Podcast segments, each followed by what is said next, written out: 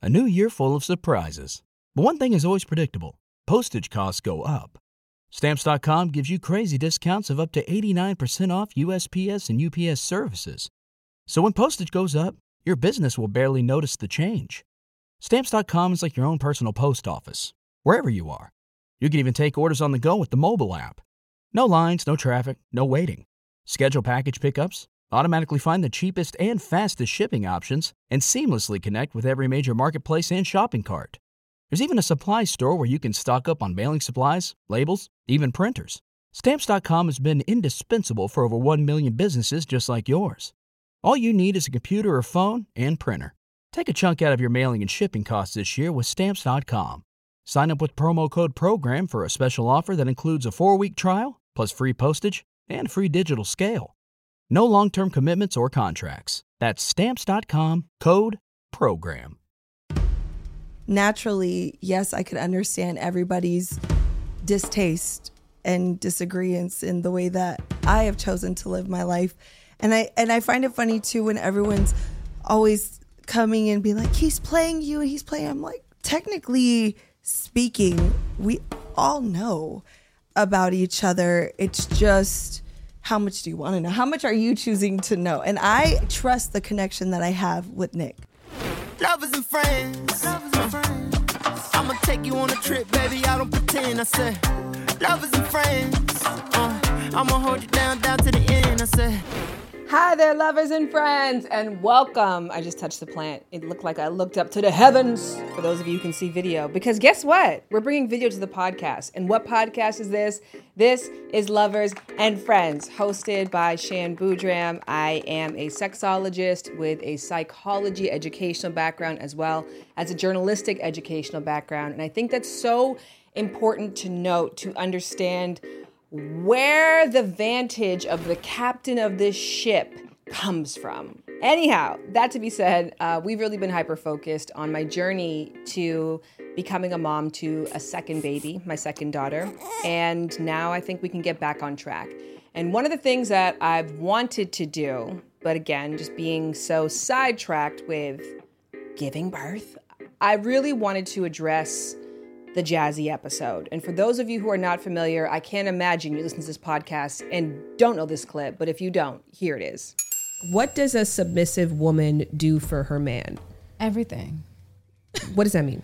You know, like packing his bag, unpacking his bag, um, just making sure all the things that he wants. And like, I, I pretty much read his mind. Now, in my 10 plus years as a public facing sex and relationship educator who makes content for mass consumption, never have I ever had a piece of my work be viewed by so many people and used as a source of public commentary in the way that that one minute and 30 second clip was. And then, furthermore, of course, the popularization of the episode overall, easily the most popular episode in Lovers and Friends, and probably will be for quite some time.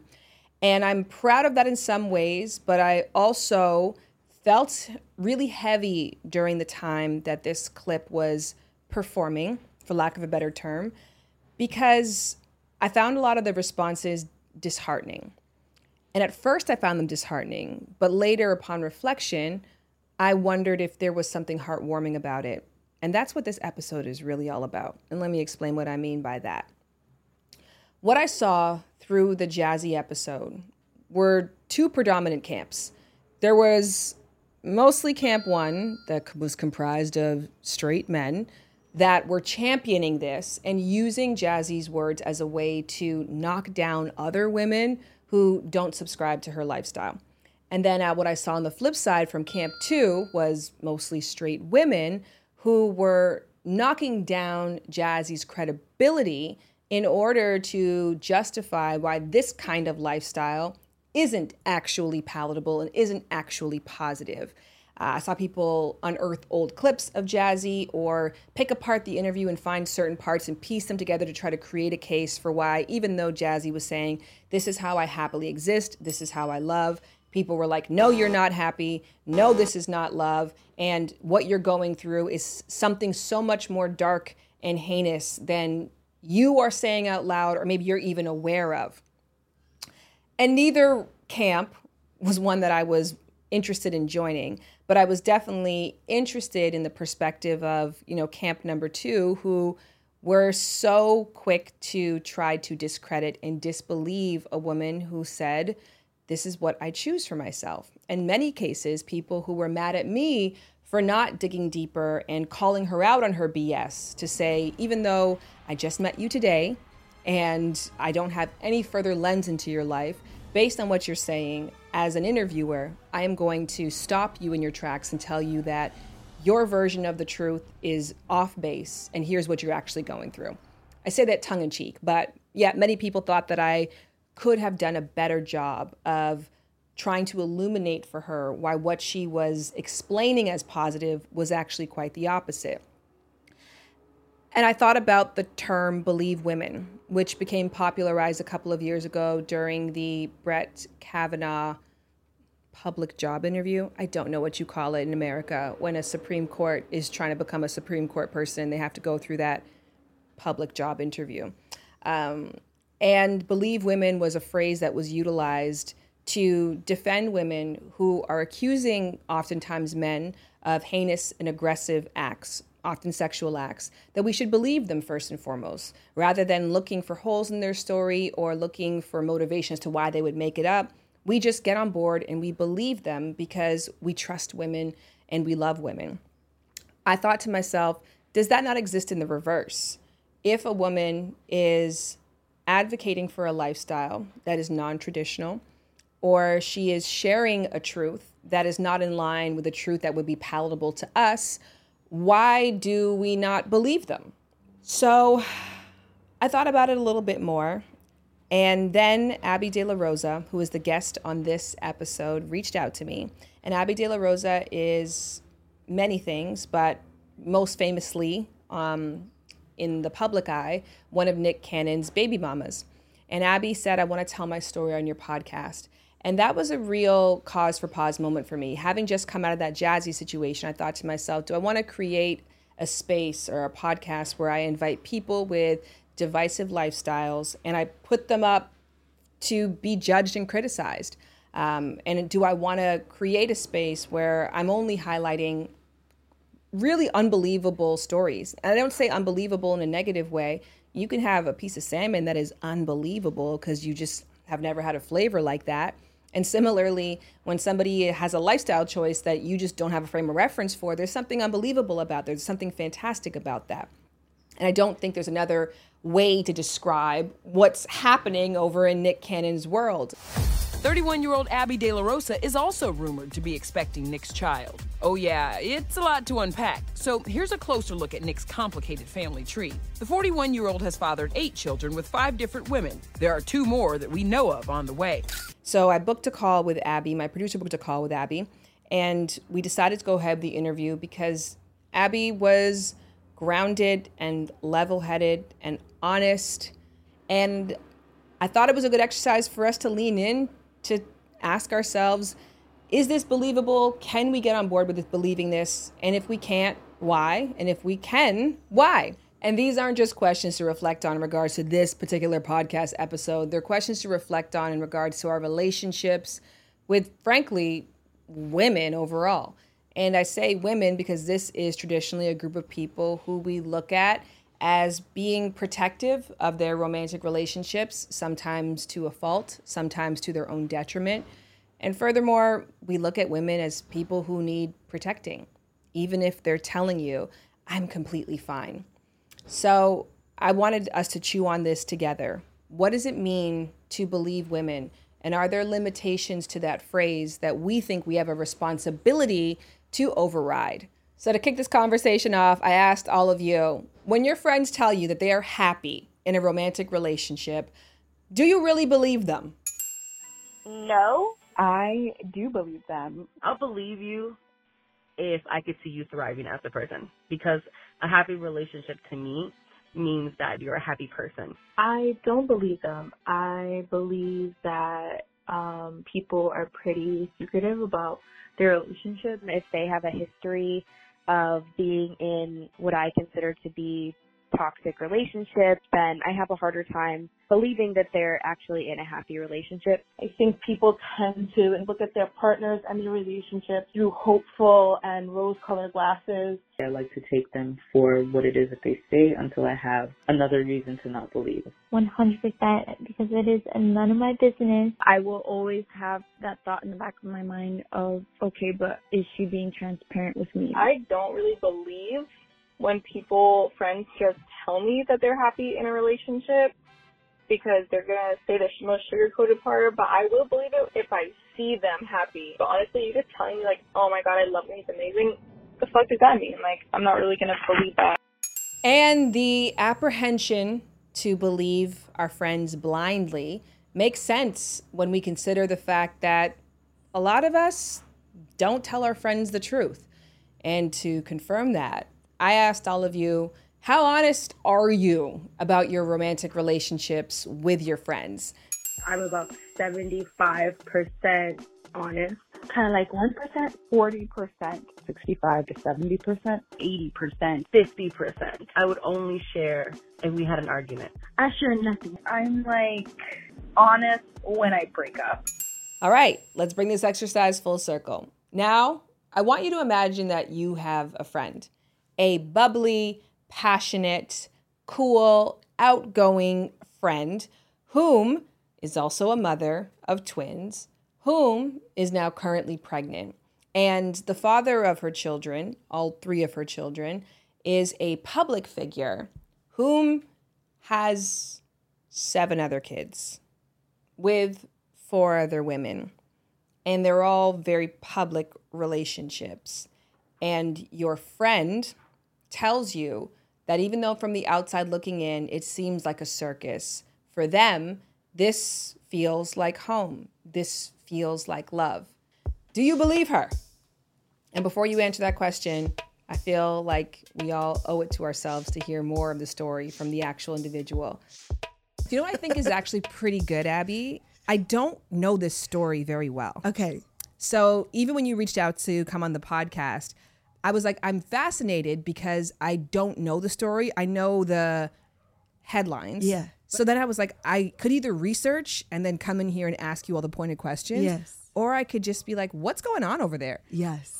So, what's going on over there? Either way, it's going to all sound a little out of this world, but nonetheless, It's your world. It's my world. So it's in the world. It's in the world. It's my world. You think you know, but, But you, you have, have no, no idea. idea. This is the diary of Abby De La Rosa. This is it. This is it.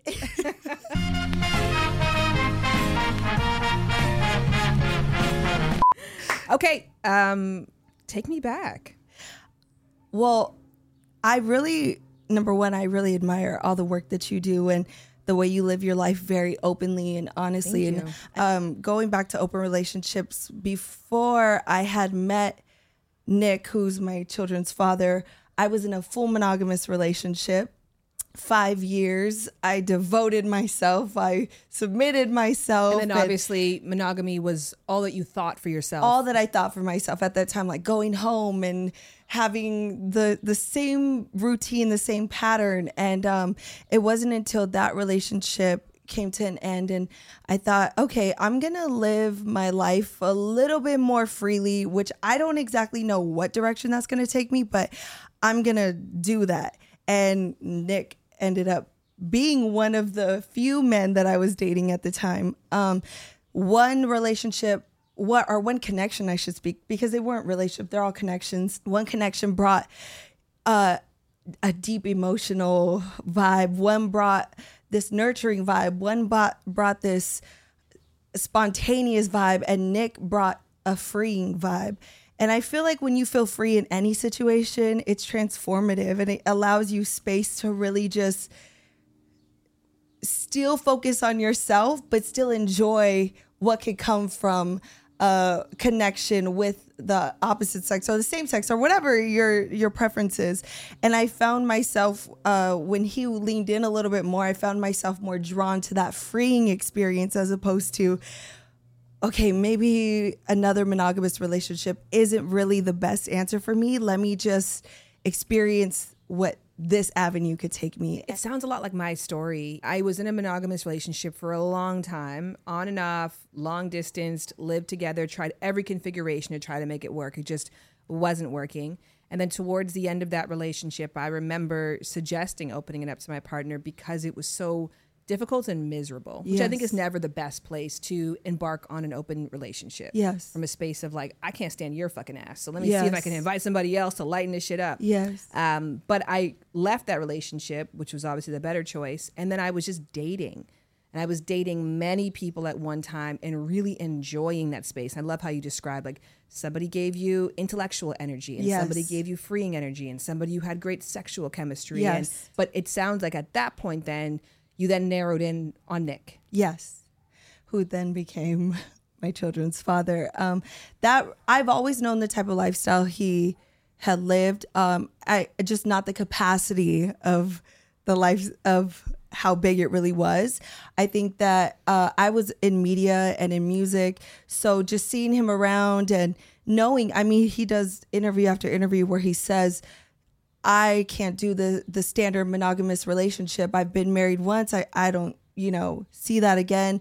And I take what people say into uh, like into heart. So when I met him and our connection was very freeing and it was very fun and open, I took that exactly for what it is. So I didn't ask no questions. I didn't I didn't say, so how many exact how many people exactly, how many women exactly are you sleeping with? But you were loosely already familiar. loosely already familiar. Because even that, this is how little I've looked into this story. I didn't know that he was actively into an open or polyamorous style lifestyle. Yes. I thought that he just happened to get all these women pregnant, like one monogamous connection at a time. Yeah. But instead, he had already chosen this lifestyle for himself. Yes. So I can't speak on nobody else, but what I will say for myself is very, I was very self aware and well aware of what I was getting involved in. And you weren't getting involved like, well, I'm gonna be the one to oh, make no. you As a matter of fact, monogamous. no, that's uh, probably the complete opposite. I think that's where him and I kind of had a disagreement at one point because I said him, we both had like a sit down conversation, and I, I remember telling him, "This is just sex, right? Like this is not going anywhere else than what we are experiencing now." And he's like, "How do you say that? Like, how are you?" able to say that and i'm like you do you and i'm gonna do me and then we'll get together in those moments enjoy those moments and we separate we go our separate ways so I never went into this thinking I'm going to change the game. So at that time when Nick and I were really getting involved with each other, I was like, this is great. I get a self-help, self-care, so self-heal, but still get a connection and still be inspired and motivated at the same time. At a woman uh, of 30 years old, now I'm going to be 32. That's bananas that this is all over a two year span. Yeah. That's pretty intense because people assume naturally, I think, when women are in open dynamics or consensual non monogamy, that they were coerced somehow. Oh, yeah. Or that their partner essentially brainwashed them. Yes. But I always feel so good about my decision because I chose it first. Yes. And then I found a partner Yes. who was like, oh, this makes the perfect sense for us to engage in this together. Yes. So is Nick your primary partner? Nick is my primary partner. Yes. I'm now I mean during this pregnancy I'm monogamous by choice. I'm monogamous by choice and that's very important for me to state. But if a connection comes and it doesn't necessarily have to be sex and I think that's what everybody always thinks is oh my god you guys are having one big orgy. And it's like actually no it's actually quite the opposite and it's beautiful and it could be a form of intimacy that's not sexual. It could be deep conversations or uh, you know these fun random spontaneous dates or trips. And I, think that people are so focused on what it is that they're afraid of. And that's Well, in truth, they're afraid of what's happening to Nick. They're afraid of it turning into multiple children. it's so true and i don't blame anybody though because it does it looks out of this world. It looks out of the norm. So naturally yes i could understand everybody's distaste and disagreements in the way that i have chosen to live my life. And i and i find it funny too when everyone's always coming and being like he's playing you and he's playing i'm like technically speaking we all know uh, about each other. It's just how much do you want to know? How much are you choosing to know? And I I find empowerment in my truth and in my reality and in the way I have formulated my life to be. So whenever I get those comments like he's playing you, I'm like like you said, is he though? Like right. I'm living. Well, there's a big difference between people who life is happening to them and people who are happening to life. Yes. And it sounds like you've been happening to life. You've made decisions and then chosen a life to suit that. So, was he your boyfriend? Did you guys ever come to terms with those labels or No, no labels are ever set. I mean, even now, no labels are ever set. I think it's safe to say we can. I I like to say we're family, but uh, I want to say it wasn't until after my sons were born that we that he became my primary partner. But life partner, I feel like, God, that scares me a little bit. Like the forever part of it scares me a little bit, and and I- like to live in my moment right now and, and in my present and what's going on now and not think five years from now and 20 years from now. I, I'm enjoying what's happening. Well, in truth and fairness, you only met this person two years ago. We were always crossing paths for years, but the last two years has where it's really been put into this family box and oh shit, we're really doing this and this is real life and this is really happening for us. So then, leading up to that, then, so at the time, he's just another person you're dating. Mm-hmm. You get pregnant, oops. You get pregnant planned. You get pregnant, what? So I actually, the way that that whole situation happened was nothing but the man above, uh, my higher power, because I was, I had sepsis for five days. I was in the intensive care unit, had these tests taken. The doc, me and Nick were still like back and forth, but he had he had started to lean in a lot heavier at that time. Um, I had all these tests done, and the doctor was like, "Okay, you know you're not able to have kids. You have like this going on, this going on, that First of all, on." can doctors stop saying that? Because I can't tell you how many fucking stories Right, where people who got an army of babies they popped out are like, well, I was told I couldn't and have that's kids. where I feel like that's where it all happened for me. Like, is where when we reunited and reconnected after my whole hospital stay and when I got better after we linked up. And I remember us having a conversation, and I was like, "Listen, we're like we we're good on." Whatever it is that we're doing, there's nothing more to this than just sex and and then we had our first pregnancy. Now that's where I had a miscarriage, and then Nick was like, "Well, let's try again." And and at this time, was- how many kids did he have? Um, four. He had four. Yes, 4 So I was open to the idea of having another pregnancy or attempting to get pregnant again. And it happened for us. And I didn't know I was going to have twins clearly. So when they said, oh, you're having twins, I was like, okay, that just shot me from zero to a thousand real, real quick. And yeah. So this is a plan. Your twins were planned pregnancy. Yes. Yes. So then, to clarify, you go to the doctor. They say that you can't get pregnant again. After that, you get more relaxed about protection. Yes. Um, what about safe sex in terms of the fact that you guys have multiple partners? So we've always spoken about safe sex and knowing our status and knowing what's going on with our bodies. Um, we're both very health conscious when it comes to that. And Nick, he has his own ways of living in his he has lupus so he already is very conscious about getting his blood drawn and and taking care of his sexual health mental health all types of health up and down the spectrum and that only inspired me so we didn't really put too much emphasis because we were both very well aware of what our status was and that went to anybody else who i happened to be sexually uh, involved with which So you weren't sexually monogamous at that time. yes i was when i got Okay. pregnant yes i was But I mean, like at the time that you guys stopped using protection because you're like, we don't need it for birth control. Were you guys also sexually monogamous? I could say I was. I can't. I, that's all I'm speaking for is myself. That's all you yes, can ma'am. do. Yeah. Yes, ma'am. So then you have this period of time where you get pregnant. What goes through your mind? I mean, obviously you were told this wasn't possible. You're now pregnant with somebody who has four kids and you're living in your truth and in your joy and this could be an interruption to Mhm. this newfound freedom that you had just found for yourself. How did you feel? I think I just I didn't feel what I probably should have felt because I didn't understand the capacity of what I was really about to embark on. I just just like any other woman when you get pregnant you think it's about you, you think it's a it's going to be a beautiful journey and everyone's going to congratulate you and period. That's the story. But I didn't really understand the capacity of it. And then it wasn't until probably about like 3 months after I really understood the full spectrum of what I was getting involved in. How did you feel about Nick being the father of your kid? He I felt I felt comfortable. I felt comfortable. I felt safe.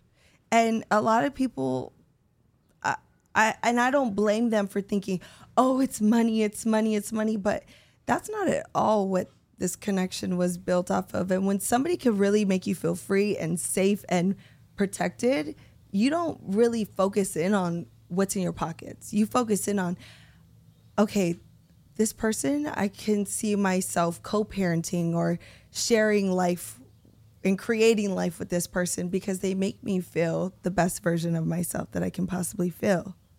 I think that a comfort too also has to come from financial security to some extent, which is not a bad thing. We are drawn to people who we know can provide for us during a very vulnerable time Mhm. and provide for our very vulnerable children. hmm Yeah, I I mean my the last relationship I was in that I was monogamous for five years in, he wasn't financially stable at all, but he was rich in other things, and I think that that's what goes over our head is, okay, so this man might not be rich, but he was rich in in love and rich in ambition and and his plans and his goals, and I kind of took that more so as currency than okay, yeah, yes, this is Nick Cannon, and he has everything he wants at his fingertips. But at the same time, what's your heart like? What's your character like? What is it that that I'm gonna see build future leadership qualities for our potential child or children? You know, but what was your "What are people gonna say" voice saying? Oh shit! That's what it was. It really was. Oh, it really was an oh shit moment. Um, I don't think I understood the capacity of it until Because you know what? I don't even think about the people, more so like the people you care about. The people in your family, your best friend, like the fact that at the time, then in theory, this would have been his fifth kid. Yes. So there's already going to be a certain judgment on being the baby mother for that person. Yeah. Well, I'm really blessed to have a really, really supportive family. I think my mom and dad, um, my sister, my brother, all them were just like, as long as you're happy, just because they'd seen me in such a toxic relationship and in a toxic space, that they thought, as long as you're happy and this is healthy, most importantly, because we've seen you at your lowest of lows and we're seeing this new change in you, then we're for it. My family was never. And were you guys private before that? Like, Oh yeah, very pri- very private. I remember even when I put out that I was pregnant, I the world still didn't know about who was my children's father or who I was involved with, and I had never let it be known. And then this one Valentine's Day just opened up the can of worms for everybody. Um, me, another woman in it, two and two other women in his life all got sent the same balloons, the same flowers, the same everything. And uh, you know, I'm thinking this is sweet. This is my first pregnant Valentine's Day, and then I open my phone to it's pandemonium. It's crazy. oh, because you posted it. Yes, I posted it. So I didn't know that others were posting at the same time or what they were posting. I didn't even know um, one of them was involved at the time with Nick. So I'm thinking, oh, yeah, this is so sweet. You know, nope. Was any of that news to you? No, no. Um, I mean, anybody who's involved with Nick, I think that's great. That's beautiful. There's, that's his world. That's not my world. And, um, but I find it, I find it fu- fun to be honest. Like, oh, look, they're involved with baby daddy too. That's sweet. like, I love it. But I think it was the, the same balloons and all that. It's like, come on. Oh, so you could have like, sent "Don't us be so fucking tacky." Yeah, like you could have sent us different color balloons or different floral arrangements. And I remember sitting um, Nick down and being like, we gotta talk. Like we gotta really. Put names and categories of like what color balloons are gonna like, what flowers are best for who, what would wear, and he th- he thinks I'm just funny whenever I say that, but I really mean it. I'm really just trying to prevent these crazy situations from happening and having the world just attack us like crazy. And I know people are like, how do you find trust in an open relationship? It's real easy. It, it's real easy. You just have to understand like to get get out of the same old mundane thinking of monogamy and that I need to own a person and be with a person 24/7 and this and find beauty within yourself and the connection that you build with somebody and I trust the connection that I have with Nick. the recipe for trust is consistency plus time. And so if Mm. someone is consistently honest with you upfront, consistently clear, they meet their expectations when they are yeses are yeses, that's a yes. When they're no's are no's, it's a no. You can like rest assured on that. And when you experience that over time, you can develop trust. Trust has nothing to do with monogamy or non-monogamy. Now, don't get me wrong, we're all humans. So Nick is not perfect because there's times where he's been a little hesitant with being completely honest. And I think that that's something that uh, everybody wants to go in and, and state, like, oh, there was honesty, there was honesty. Sometimes there's not. And you are really left in the dust of finding out things on your own or through fake social media accounts. What's going through your head and how does your relationship dynamic change during that time while you're pregnant and experiencing all of these opinions from the world? shut down, complete shutdown. Um, I didn't know how to maneuver through it. I didn't know how to be guided through it. It was only because of my support system, which is when I say my support system, it's always going to be my sister off top. Um, it w- it wasn't because sister's here, right? She is Yeah. here. She's behind the camera. She's here. She is my support system, but she was the one that was really like, we got to refocus you. We have to really find some silver lining in this for you because I was devastated. I mean, I've never been hit with thousands of people just telling me their hate for me or what they feel. and why feel. why were they mad at you? Is it because he had a primary partner who was public? An, a partner that was public and then you looked like the mistress? Why were they mad? Um, I think he had several partners at the time, but I feel like just his rel- his track record of relationships at the time had maybe been a little bit more intensified. I mean, he had a, a lover over here that you know they were going strong and they've been involved for years, and then he had um, another beautiful family over here that he has, and then he has his ex-wife who's the queen of all queens. So people feel so invested, you know. So did they view you as a homewrecker? Yes. Who helped you? My sister. Your sister. Yeah, my Mhm. sister. And was Nick able to prepare you, given the fact that he had obviously grown up around this, and then two had other partners who had gone through this? Yeah, no. No. I don't think he that's his responsibility to either to be very honest. I think he could do so much and he could tell you like uh Nick Nick is a very positive person. So he's going to tell you, "Oh, just let it you know, they're all just it's just all hate. It's just all people who don't refuse to understand and and and it's easy for somebody who has navigated in the capacity in which he's capa- in which he's navigated in for years and years and the level in which he's hand- handled it has been a level that I hope I never have to reach either so I understand where his positivity was but sometimes that positivity you know is just toxic as well like I need some I need some direction at this point. I need some some reality checks in this point and I was able to get it thank God through my sister, but yeah. So, what does it feel like to have all these people telling you what your experience is, what your reality is? I I used to find it so disheartening and just so um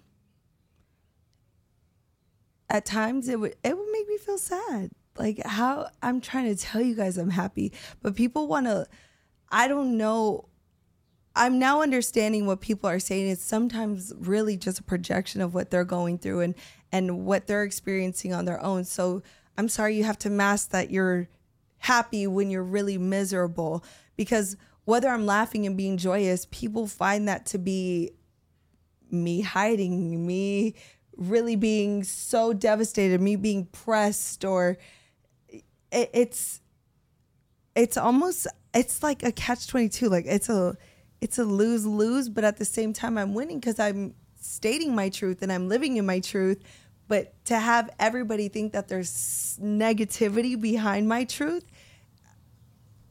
It's funny because the ultimate form of intelligence, my husband always says this, is to be able to hold two competing truths at once. Hmm. And we were having this discussion actually about him not being here for the birth. And I was like, on one hand, I am so happy for you. I am thrilled and I'm grateful you're getting this opportunity. On the other hand, I'm terrified and I'm pissed and I'm resentful. And both of these truths exist at the exact same time. And one doesn't negate the other. Yes. And so, what are the two truths of your lifestyle? Because on one hand, it's joyful and it's happy and you consented and you chose this every step of the way. What's the other competing truth that's like, this is the shitty part that doesn't infringe on this, but yes, these are where the challenges lie? That there's more life after this. Like there's more um, that this isn't my forever. What does that mean? Does that mean you're happy in this lifestyle, this arrangement right now? You're pregnant with this person's kid right now, but ultimately, this is not your happily ever after? Yes. Yes. What about this scenario and arrangement doesn't feel like it would be conducive to your best future self? That's a good question.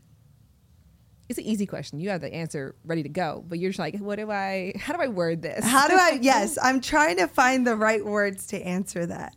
Because you know what? I had this conversation actually recently with a friend of mine who just got out of a relationship, and it was a really difficult place that she was in where it was like, I ended the relationship and I'm really happy about it. I love what we had. I know going forward it's not what I want, but I'm really happy. You can be somewhere and be completely content and see this as a stepping stone without that meaning that this is miserable and unhappy. Yeah. So I'm uplifting your, you know, in that of being like, yeah, right now I am so happy here, but I have a vision for myself and I can see why this wouldn't fit that. How how open open this is. Like um on his end i i want to be able to have an open relationship and be happy the way that i am now with my next partner but i can't we're going on several several kids now.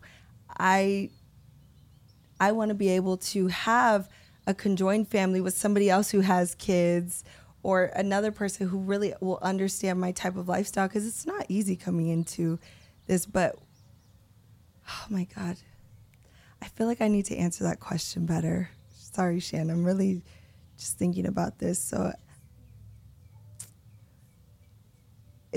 I'm Do you want a so sister hug moment? No, no, no, no.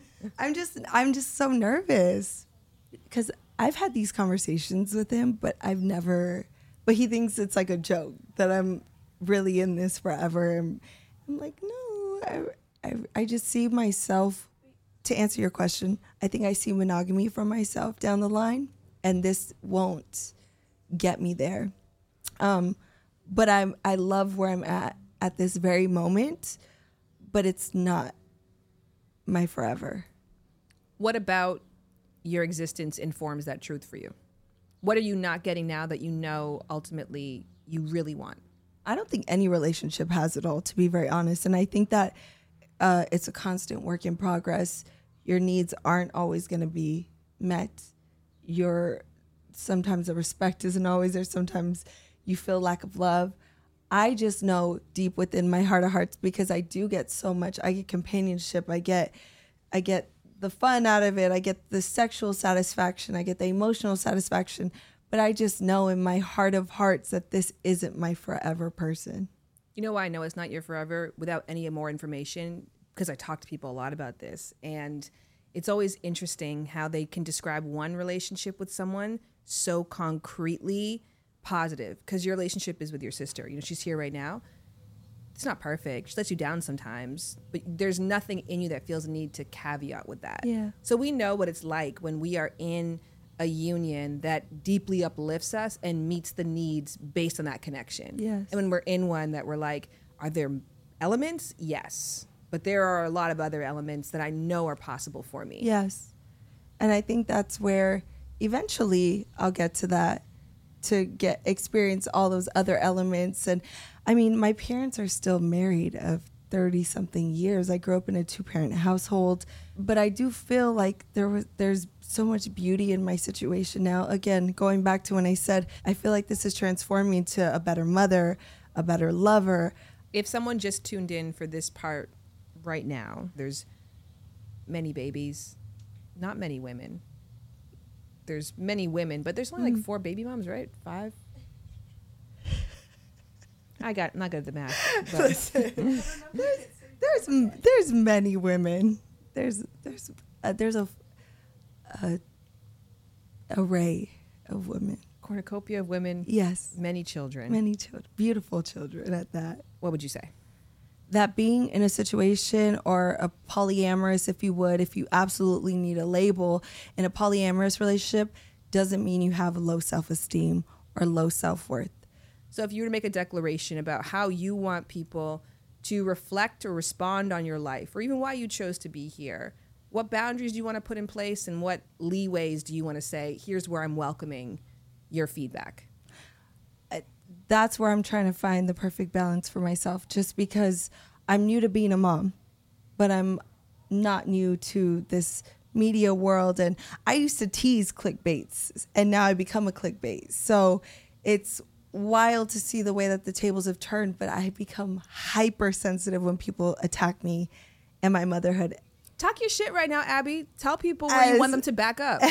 just when it comes to me being a mom, I don't even think I scratched the surface. I might show us at a class or two, but me being open in my relationship does not change or take away from the type of mother that I am to my kids and the wholeness that I am to them and and the the strength that I share with them and I'm ex- I'm excited for my kids to grow up and be like mom and dad y'all did it your way and I love that and I hope my kids could eventually do it their way whatever that may be in whatever capacity that is to do it their way not the way that the world wants them to do not to read every textbook out there but to do it their way, the way that mom and dad did. And I would just want people to stay the fuck away from my motherhood.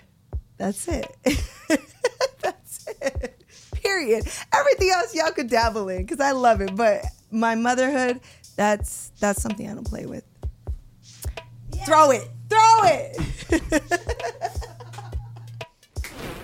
Huge shout out to Abby De La Rosa for coming through and dropping her truth like it's hot, knowing that many listeners will think that it's not. I also really want to lean into the last thing that Abby said, which is back up from her motherhood. And instead, I want to give a call to action for those of us listening in this community who come from a compassionate place to lean into her motherhood right now. I'm about to give you Abby's Instagram, which is instagram.com slash hi Abby De La Rosa. And if you follow her, I think she's private, not quite sure. But if you follow her and she accepts you and you have an opportunity to say something, say something loving and kind about her as a mom. Now, I can't speak for her because we didn't talk about this, but as a new mom, it is such an insecure place. And people's commentary, even though they're so far removed from your reality, can still get to you because that's how much you care about this job and that's how unsure you are that you're doing a great job. So it's just always nice to take a moment, if you have it, to just let a mom know, like, hey, you're killing it, you're rocking it, your kids are lucky to have you. Um, and Abby, you're killing it, you are rocking it. Your children are so, so, so lucky to have you. And if you want to invest further in Abby and her story, she also has an OnlyFans account where she shares parts of her life that she doesn't show online and answers questions a lot more directly. And that is onlyfans.com slash Abby De La Rosa. All right, so for the final segment of this podcast, as you know, this is the reflective third piece where I model the kinds of conversations that I hope you have with your friends based on these episodes. And so I brought in one of my dearest LA friends, who is also my hairstylist, Kenya Alexander.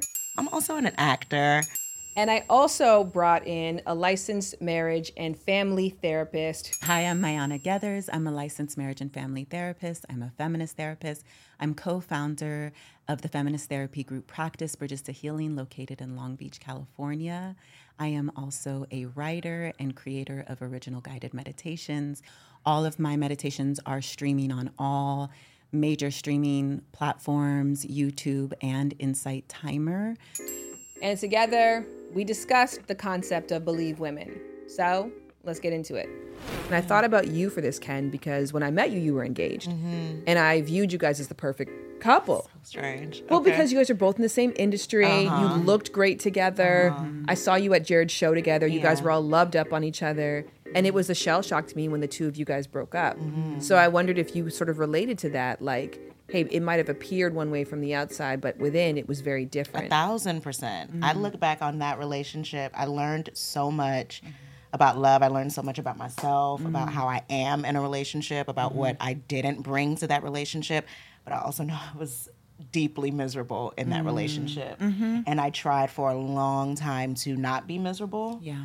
And I didn't tell anyone I was miserable until it was like towards the very end. Mm-hmm. But when we did break up, so many of my loved ones and like the closest people to me, we weren't very close yet, Shan, Mm-hmm. but like so many people who I know and know me were like, Ken, like I didn't want to say anything, but I knew, I knew it wasn't gonna work. Yeah, I knew, I knew that, but they were there for me and supporting me, and because Mm-hmm. I said I was happy, they were happy to have me say I was happy, I guess. Right. And so all I could express to them after was like, please, if you see that again, if you see the signs and I'm not seeing it, let me know. Mm-hmm. But then also I get why people mind their business. Right. So it's just like, I don't know, it's it's Well, you would have wanted people to. I would have wanted people to tell me. Mm-hmm.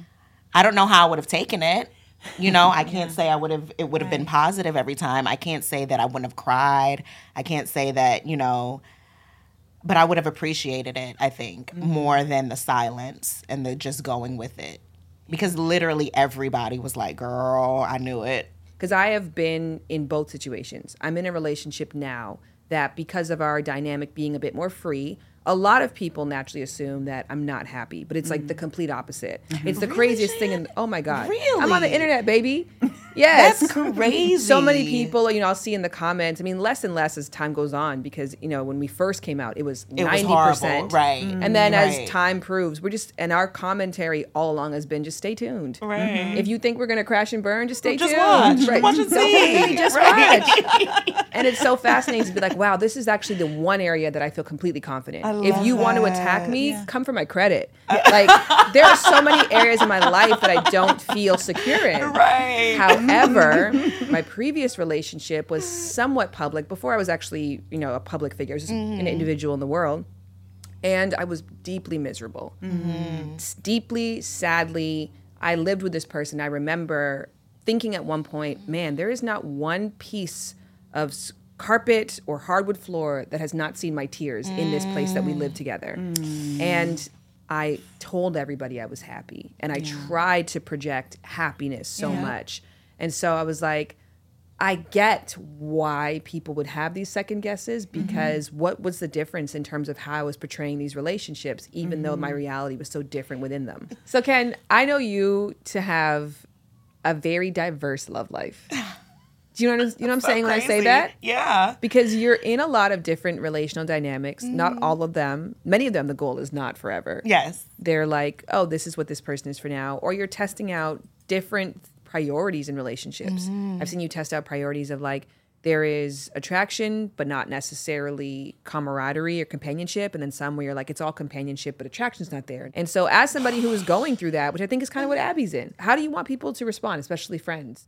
that has been a tricky space for me to navigate in. Um, after my last relationship, I it I took a, I took a stand back from like letting people know like who I was talking to and why I was Mhm. talking to them. Mhm. I think I was open with you and Kevin about it because we were just around each other all the time. And you would ask, like, you are one of my friends who like literally sits down and asks me questions.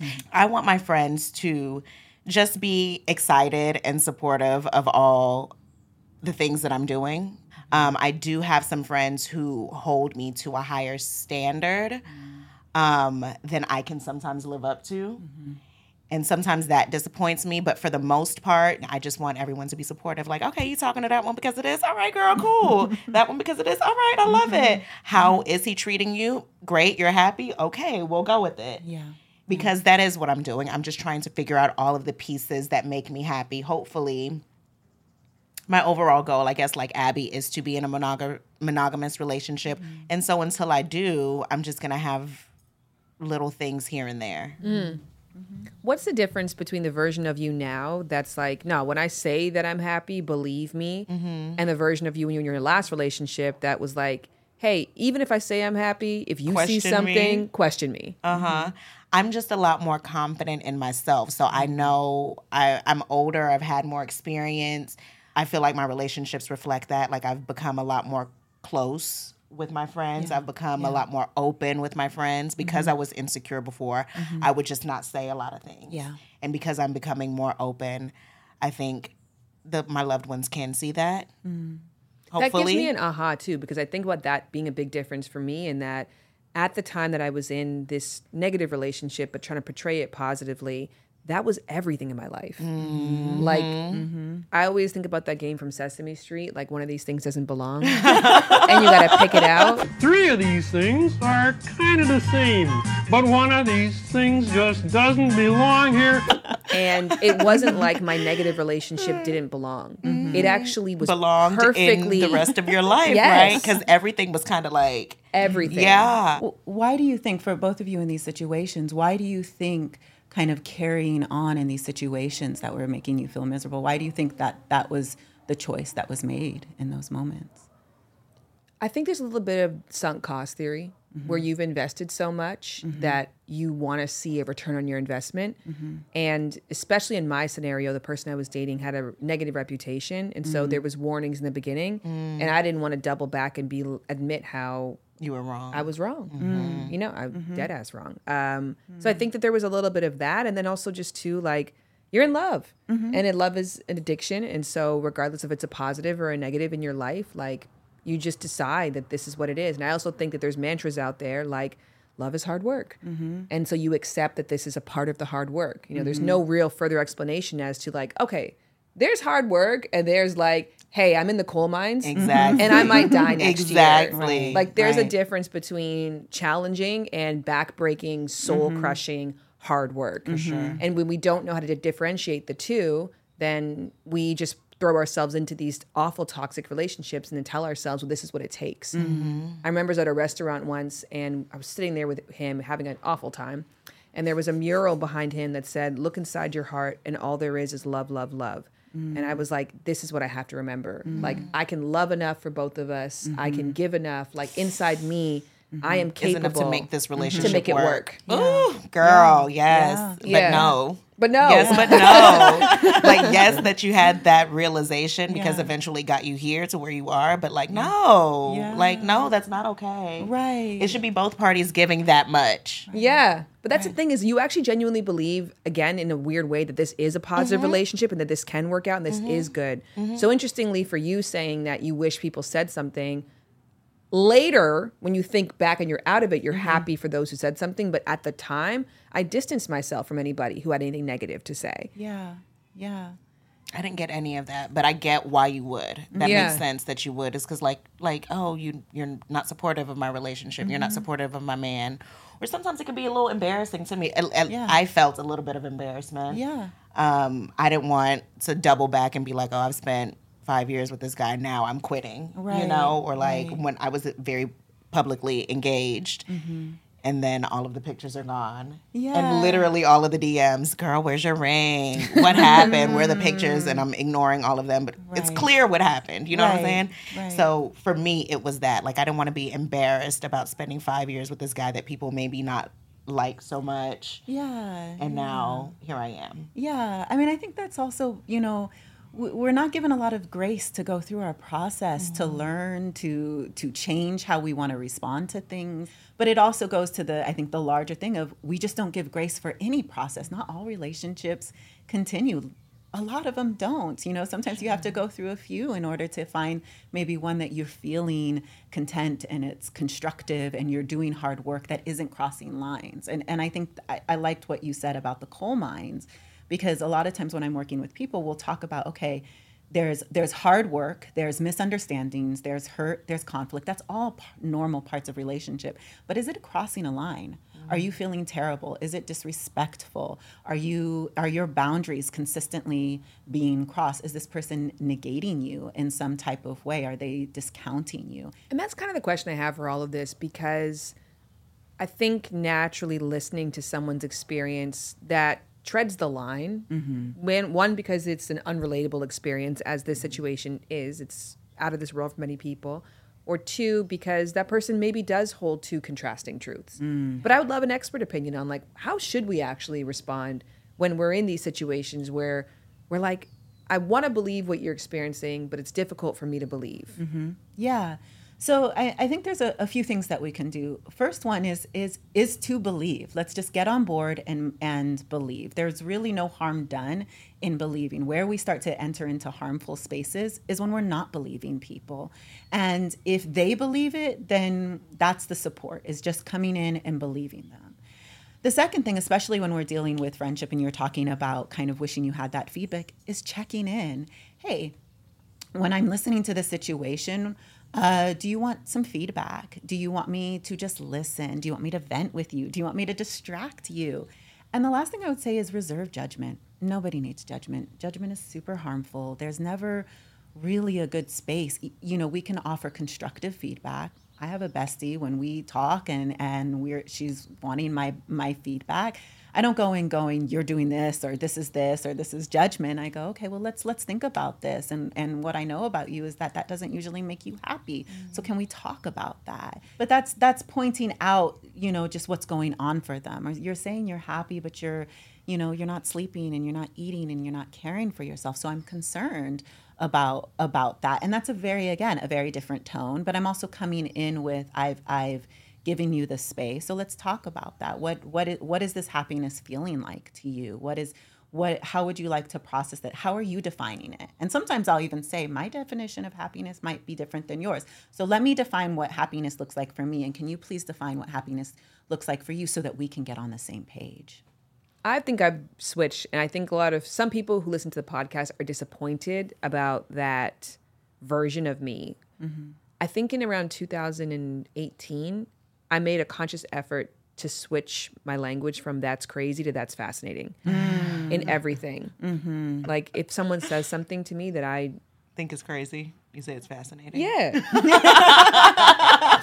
but it's fascinating because it is. Yeah. It's kind of the same thing, Uh, right? uh. Yeah. Like, oh man, like I like to put hot sauce in my cereal. Right. That shit's crazy, but it's also really fascinating. Yeah, like, why do you Tell do me that? more. Yeah. Tell me more. Yeah, Yeah. and then uh, the more that I kind of took on that mindset, the more that I realized that when I led with that's fascinating, somebody would say something to me that I would be like, oh wow, I could never see it from that perspective. Mm. Right. And so leading with that curiosity, then you Mhm. actually get to learn a lot more.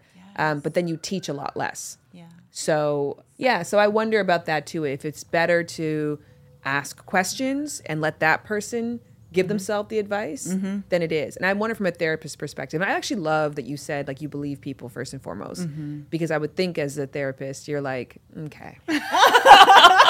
Here's reality. So much. Here's you. I'll try to get you there. That's because we're naturally skeptics, Yeah. Jan. We're naturally like, "Mm, I don't know. That's that's who we are. Yeah. But I love that. Like you believe. Yes, I do. I do believe people because even if things are going to change, even if they're going to go through their journey and go, actually, that doesn't work for me, that's what they believed themselves in that moment. So, how is it helpful for myself in, in the therapeutic relationship, but anybody to go, no, it's not. No. It's- No, no, it's no, no, no. No, it's not. This hurts. No, no, no, it's not. Pardon me, but I'm I'm going to object.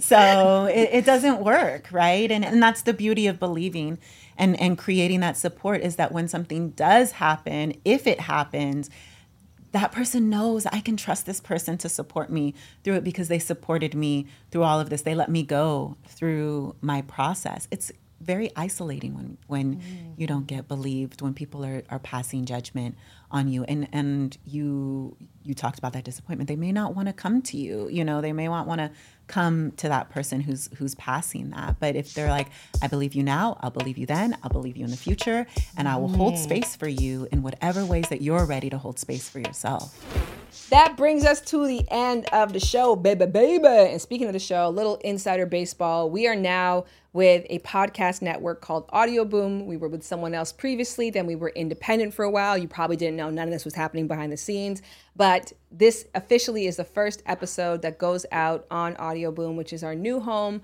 for at least a year. I'm so grateful for this partnership and for the opportunities it will showcase. You haven't heard ads in a while. It's because we've been alone, and hopefully that will change in the future. And hopefully that doesn't change the way you feel about this podcast. And can I just say a thank you to everybody who has taken the time to tell me how they feel about the podcast through the rate and review section. I was trying to pull it up to read some, but my phone is being weird where it's not allowing me to use my face to unlock it. I guess maybe I'm happy and it's not used to that. Nonetheless, if you have rated and reviewed Lovers and Friends on Apple Podcasts or on Spotify, shout out to you. And if you haven't, I'm taking a shot at you right now.